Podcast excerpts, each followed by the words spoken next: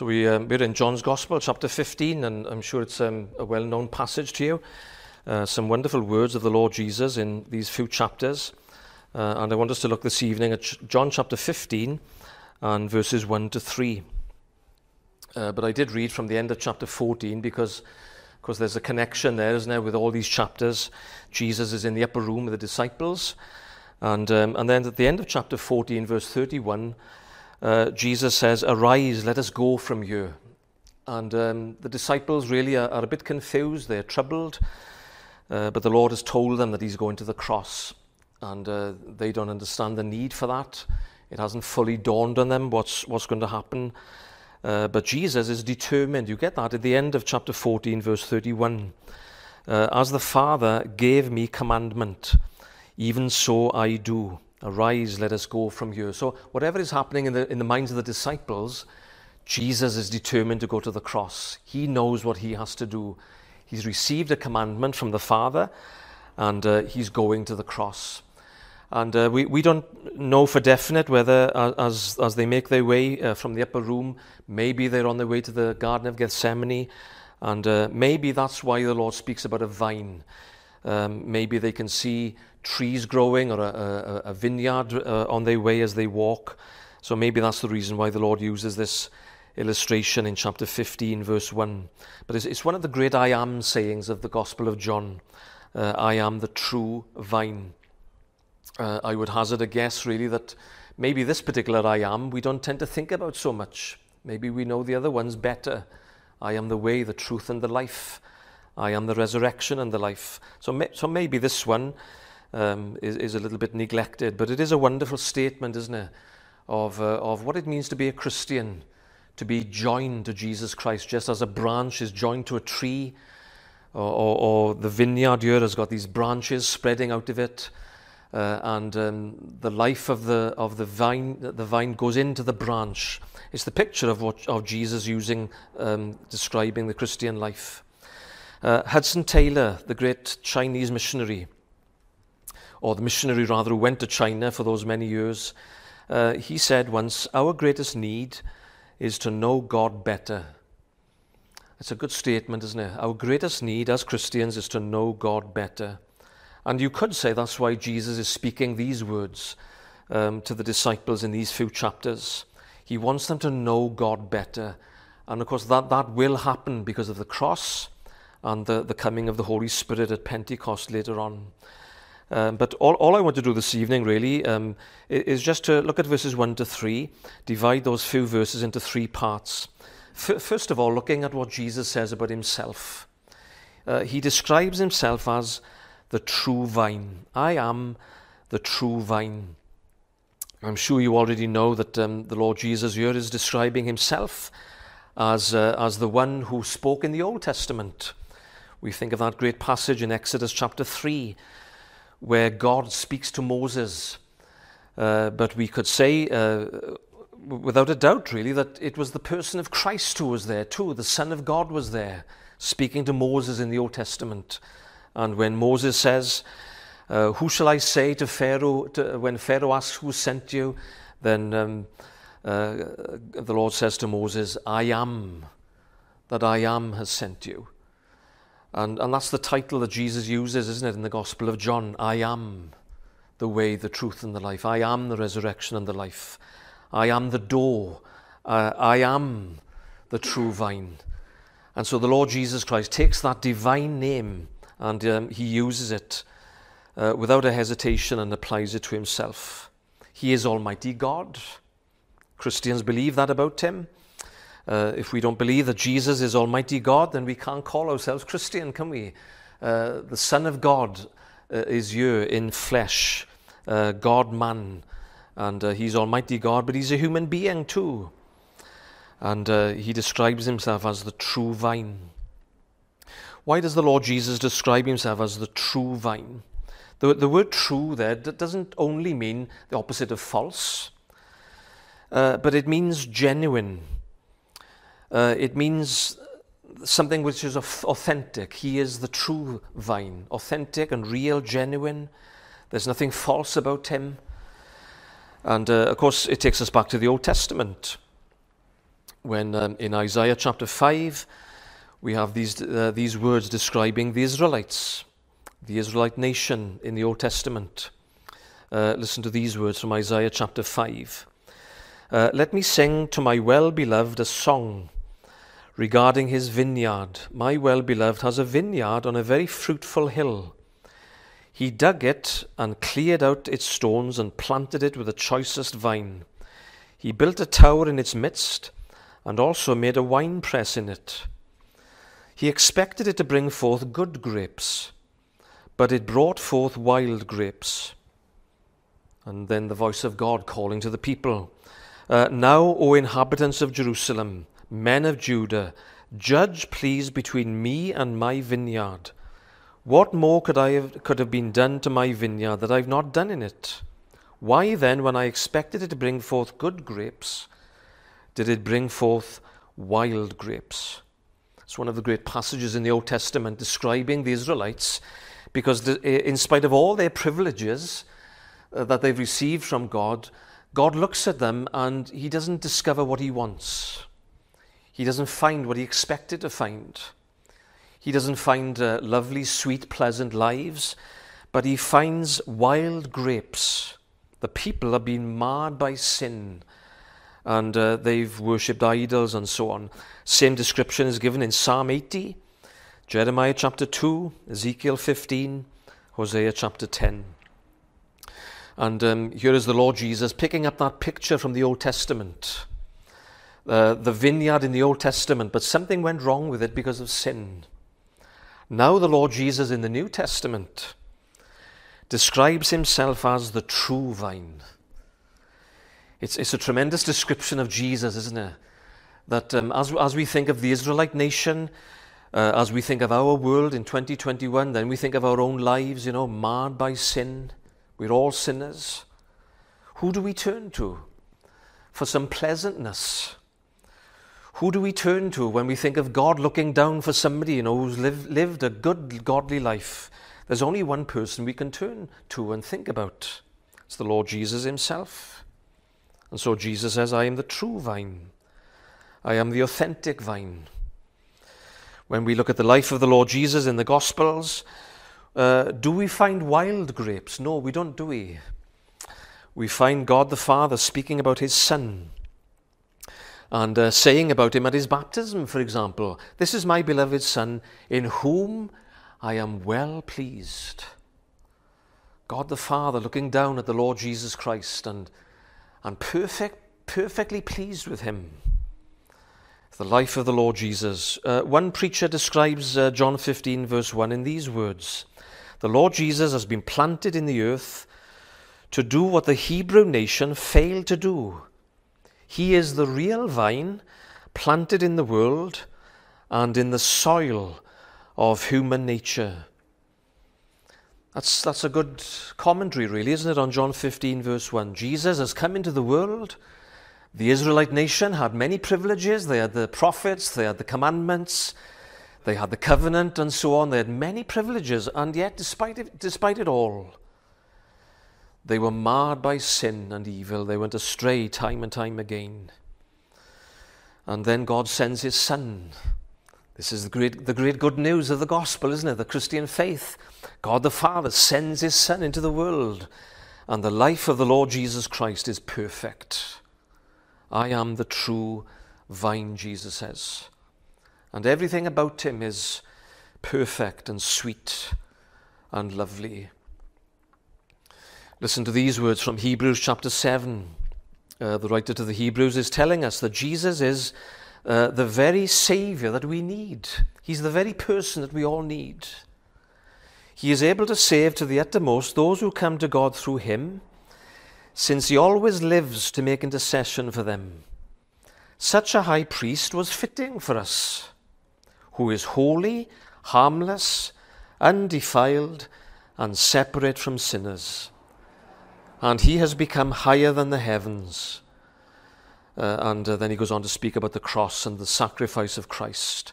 But it's, it's a lovely definition, a statement again about the Lord Jesus as the very person that we need. And uh, he's holy and harmless and undefiled and separate from sinners.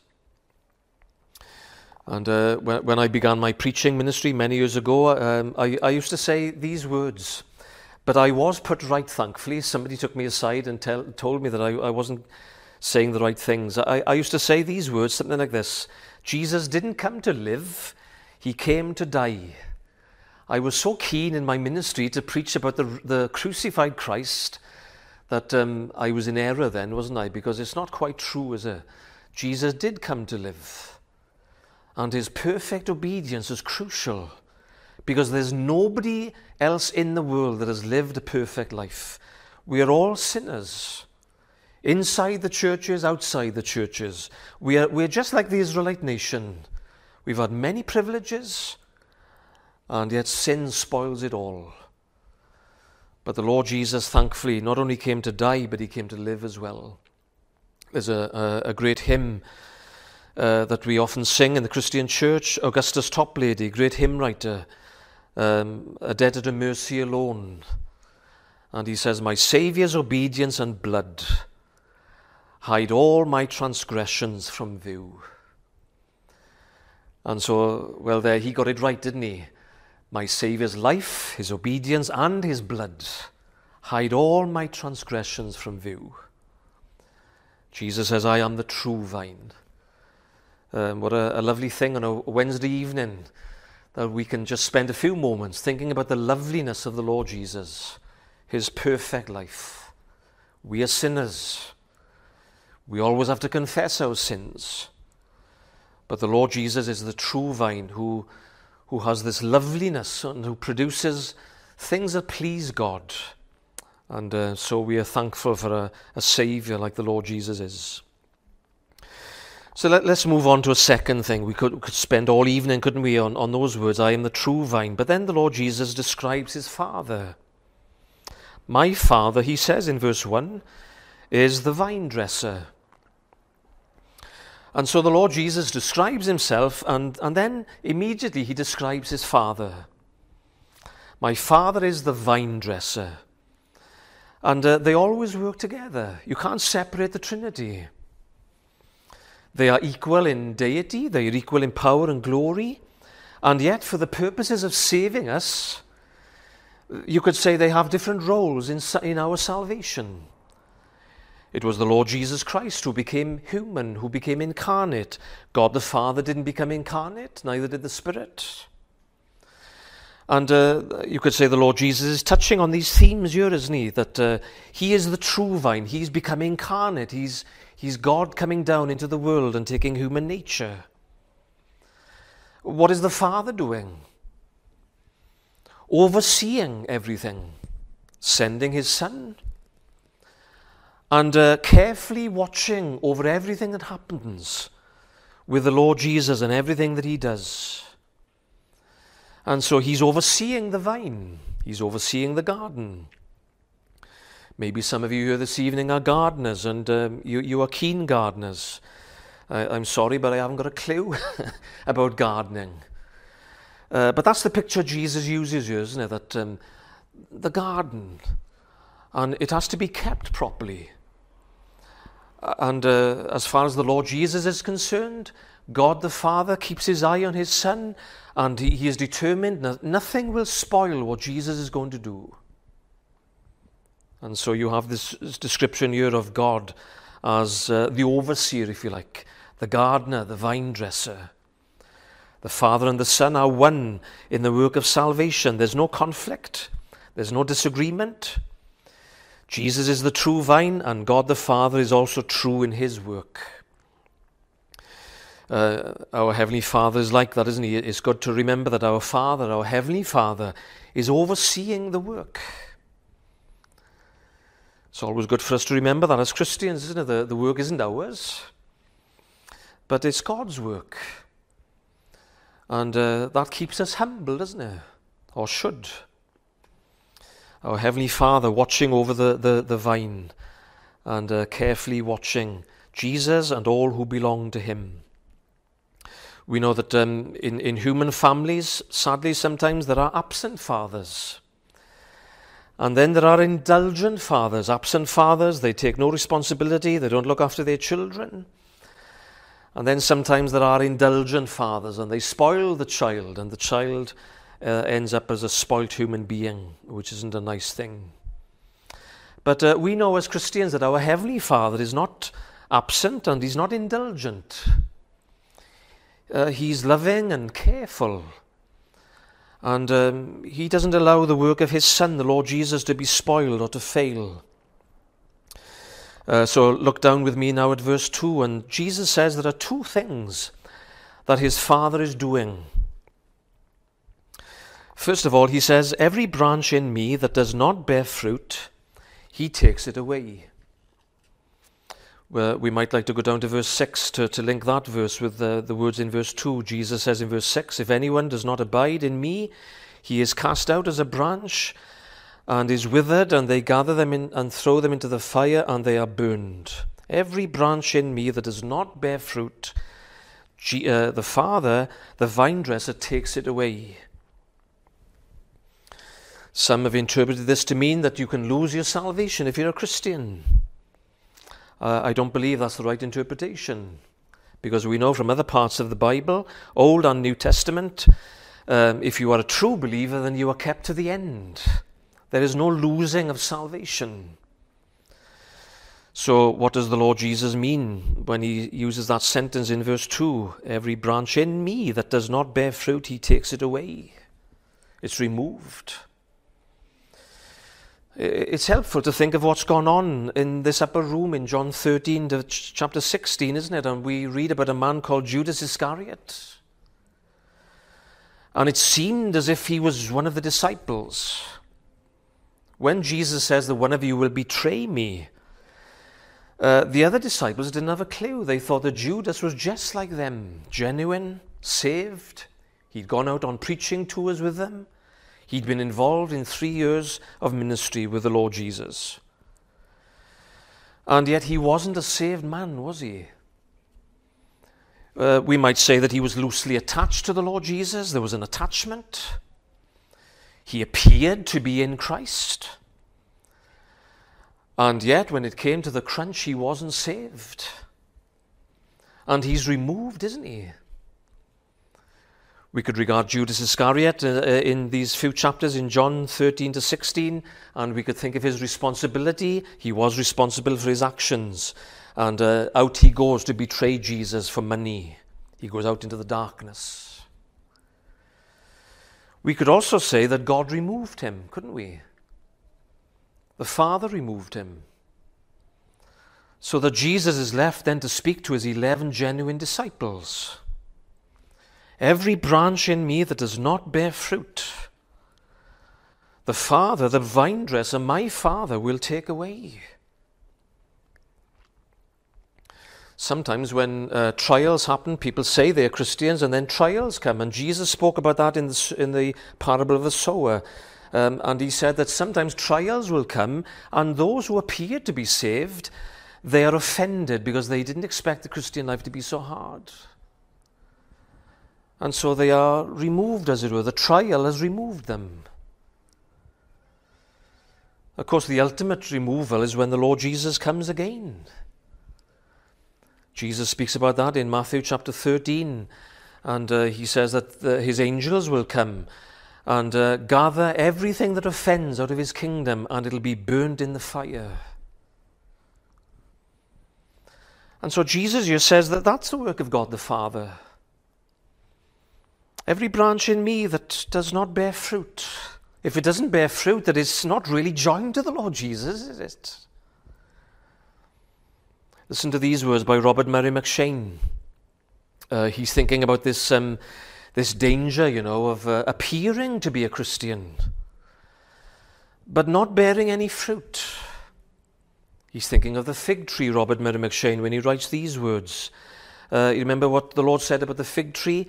Uh, it had the appearance of much fruit. It had a lot of leaves, but there was no fruit. And Robert Murray M'Cheyne writes these words How many years hast thou, my heart, acted the barren fig tree's part, leafy and fresh and fair, enjoying heavenly dews of grace and sunny smiles from God's own face, but where the fruit are where. Isn't that a, a sober poem to write? You know, you, you can be blessed by God, you can experience certain things. You might have certain gifts like Judas Iscariot had. And yet, when it comes to the crunch, you're not joined with Jesus in saving union, and you're going to be removed. Listen to the words of the Apostle Paul in 2, uh, 1, 2 Corinthians 13, verse 5. He's writing these words to Christians Examine yourselves whether you are in the faith. Imagine writing that to a church. you know, we, we're all in the building, and, um, well, we must all be saved if we're in the church building. But the Apostle Paul knows better than that, doesn't he? Just because a person's in a church building doesn't necessarily mean you're in the kingdom of God or uh, joined to Jesus. And so he says, Examine yourselves whether you are in the faith. So the Father is watching the vineyard and he knows whether we are really joined to Jesus or not. And every branch in me that does not bear fruit, he, he takes it away. And then Jesus says the Father is doing something else. Look at the last part of verse 2. Every branch that bears fruit, he prunes it that it, might, it may bear more fruit. Every branch that bears fruit, he prunes it that it may bear more fruit. Jesus says that um, not only does his Father remove the branches that are dead, but he also cuts and prunes those branches that are fruitful. You may have read in church history about a man called Polycarp. Polycarp was a martyr. He, he was burnt at the stake in the second century. Uh, and um, he was 86 years of age, I think, when he died. Um, maybe some people will know the actual quote and he, he, was tempted, you know, to abandon Christ. He could have avoided being burnt at the stake, but he said something like this: "86 years I have, I have uh, loved the Lord Jesus, and He has never failed me." Did you know that Polycarp, the name Polycarp means much fruit? Much fruit. And in that sense, the Lord Jesus wants us all to be Polycarps in the Christian church. He wants us to bear much fruit that um, you know we're not to be satisfied with just being saved. That's a wonderful thing to be saved, but but the Father now is is is watching the vineyard, and he every branch that bears fruit, genuine believers, uh, he prunes that it might bear forth, bring forth more fruit. The word prune there means to cleanse. Uh, that, that's the Greek word, the, the meaning of the Greek word prune is, is to cleanse, to be more, more holy. And uh, this is what God wants for his people that we might be polycarps, much fruit. The Lord Jesus, as we thought of him just briefly just now, as, as the true vine, you know, the Lord Jesus' life was, was lovely and, um, and uh, pleasing to God. And so, as we are joined to Christ, by His Holy Spirit. His life is in us, and, and, and we become like Jesus. That's what it means to be a Christian, isn't it? Not just to attend a church or to have certain privileges or, or even to have certain gifts. But um, the real privilege of being a Christian means that we, we become like Christ, to be like Jesus. His life becomes part of us. Not perfectly, of course, in this world, uh, but it's the Lord's dealing with us. He, he prunes us and cleanses us. You remember the words of the Apostle Paul in Galatians chapter 5 and uh, verse 22. He says, the, the fruit of the Spirit is love and joy and, and uh, self control, he says, and meekness. Another quotation from Robert Murray M'Cheyne, the, um, the young man who died when he was just 29 from Dundee, and he, he says it's not, it's not great gifts that God blesses or that God uses, but it's likeness to Christ. Am I becoming more like Jesus?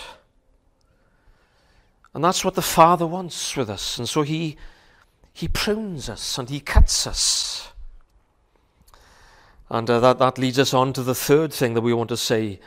Uh, and um, we, we, we find that uh, at the end of verse 2 and then verse 3. Uh, the, the word purge or prune, as we've said, means to cleanse, to be made more holy. And uh, so let's look, look at that first of all. Uh, the words there, uh, still at the end of verse 2, first of all. Every branch that bears fruit, he prunes it, he cleanses it. And, and that word there is, is the, the present active tense. It's an ongoing process. The Father takes the knife and he cuts away those things that are not helpful. Uh, last year in, in our backyard, we, we had um, a bay tree. My, my wife likes to do a little bit of gardening and um, we haven't got a very big garden, but she she likes to keep her bay trees nice, you know, and tidy. And, and this one was going black for some reason. I had no idea what was going on, but I could see that it was something was wrong. So my wife took the secateurs, you know, and just just cut all the, the, the dead leaves off and um, and, and it looked really pathetic afterwards when the family were calling around. You know, they said, "Well, what, what's gone wrong with you, a bay tree?" Um, but Karen had cut it back. Uh, but you should see it today, a year later. You know, it's green and it's healthy, but, but it needed cutting. And uh, my wife took the, the knife and cut into it. And if you're a gardener, then you, you know something about that. And Jesus uses that as an illustration here in the Christian life. You know, we, we are saved and we come to know the Lord Jesus. And that's a wonderful start, but it's the beginning. And the Father wants us to become more like Jesus. So, what does He do? Well, it's, it's not easy, it's painful, but uh, he, he cuts us.